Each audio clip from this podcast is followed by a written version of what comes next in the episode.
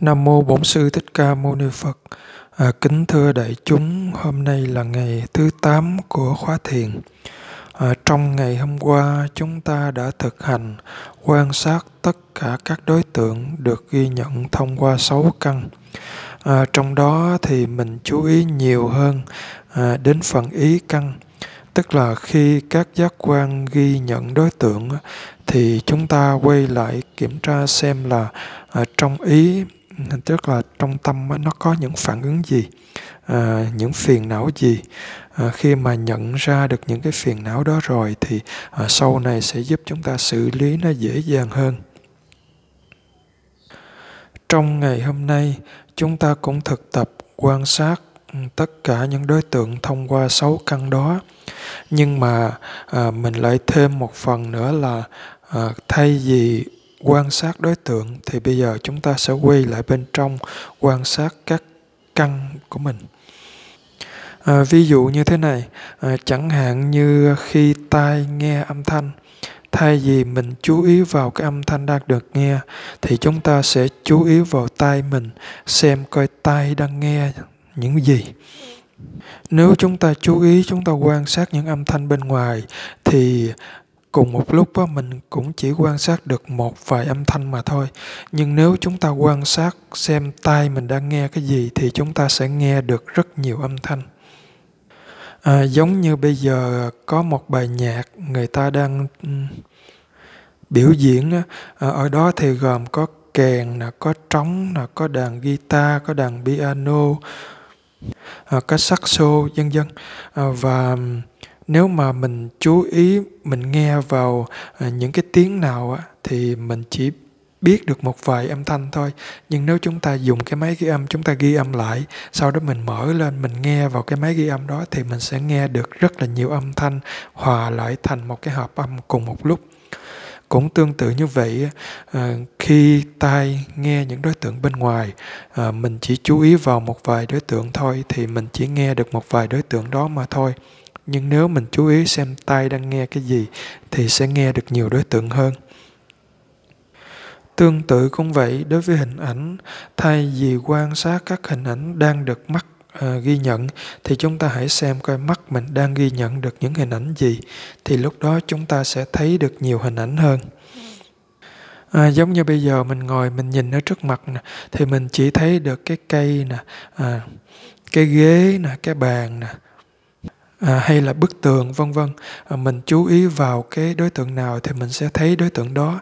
Nhưng nếu bây giờ mình có một cái máy ảnh, mình chụp ảnh lại rồi mình nhìn trên cái ảnh đó thì mình sẽ thấy được cùng lúc nhiều đối tượng hơn. Thì cũng tương tự như vậy, bây giờ mình không chụp ảnh mà những cái ảnh đó nó đã được ghi vào trong mắt mình rồi, thì mình xem coi mắt mình đang nhìn thấy những hình ảnh gì, thì lúc đó chúng ta sẽ thấy được nhiều hình ảnh hơn. Hoặc là trên thân đang có những cảm giác, thay vì mình chú ý vào một vài cảm giác nào đó thì bây giờ xem coi thân đang biết được những cảm giác gì, thì chúng ta sẽ biết được nhiều cảm giác hơn. Hay là những sự xúc chạm cũng vậy, xúc chạm cũng do thân ghi nhận, thì thay vì mình biết từng xúc chạm, để ý từng xúc chạm, thì bây giờ xem coi là thân nó đang biết sự xúc chạm gì. Rồi hơi thở cũng vậy, suy nghĩ cũng vậy, thay vì biết những suy nghĩ, biết dòng tư tưởng đang khởi lên trong tâm, thì bây giờ chúng ta xem coi là tâm nó đang biết những suy nghĩ gì. Hoặc là các trạng thái tâm, thay vì mình quan sát từng cái trạng thái ở trong tâm thì bây giờ xem coi trong tâm đang có những trạng thái gì. Tức là một cách tổng quát là xem coi các giác quan nó đang ghi nhận những đối tượng gì. Khi quan sát tâm đang ghi nhận đối tượng gì đó, các giác quan đang ghi nhận những đối tượng gì đó, thì chúng ta sẽ phân biệt được một bên là tâm và một bên là đối tượng. Tâm ở đây tức là tâm biết, hay gọi là thức đó, tức là cái nhận ra được đối tượng. Chẳng hạn như khi những hình ảnh nó khởi lên thì chúng ta trước giờ mình chỉ quan sát, chỉ biết hình ảnh thôi. Còn bây giờ nếu mà mình để ý thì mình sẽ thấy là có hình ảnh, rồi có một cái nó nhận ra cái hình ảnh đó nữa. Thì cái nhận ra hình ảnh đó chính là tâm biết của mắt, gọi là nhãn thức. hay là có những âm thanh khởi lên, thì trước giờ mình chỉ quan sát những âm thanh đó thôi.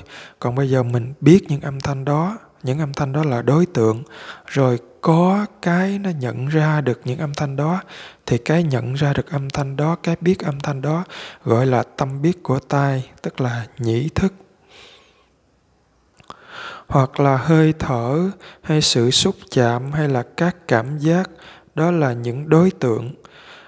Và để nhận ra được hơi thở, nhận ra được sự xúc chạm, nhận ra được các cảm giác đó, có một cái nó nhận ra những cái đó, cái đó gọi là cái tâm biết của thân, hay gọi là thân thức. Hoặc là suy nghĩ, hay là những trạng thái, những cảm xúc trong tâm là những đối tượng. Và để nhận ra những đối tượng đó thì có một cái gì đó nó nhận ra, nó biết được suy nghĩ, nó nhận ra, nó biết được những cảm xúc, thì cái đó là ý thức.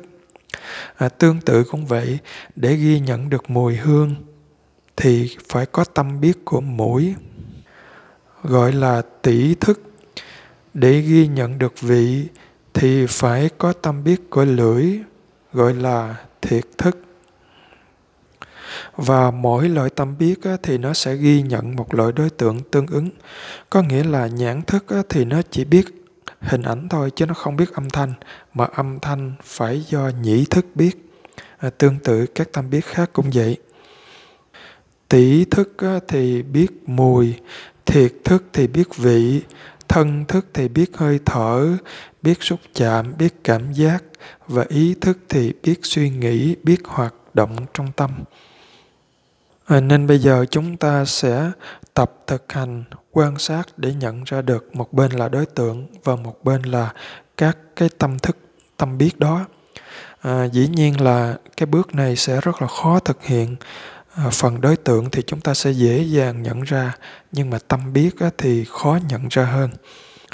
Nên cái cách thực hành là đầu tiên mình quan sát các cái đối tượng một cách tự nhiên. Đối tượng gì đến thì mình biết đối tượng đó, giống như là những buổi vừa rồi. Rồi sau đó chúng ta sẽ chú ý vào các giác quan của mình nhiều hơn là chú ý vào đối tượng.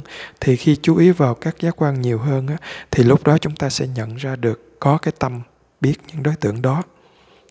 Và nhớ là thỉnh thoảng cũng quay lại thư giãn, thả lỏng toàn thân. Xin mời quý vị cùng bắt đầu thực tập.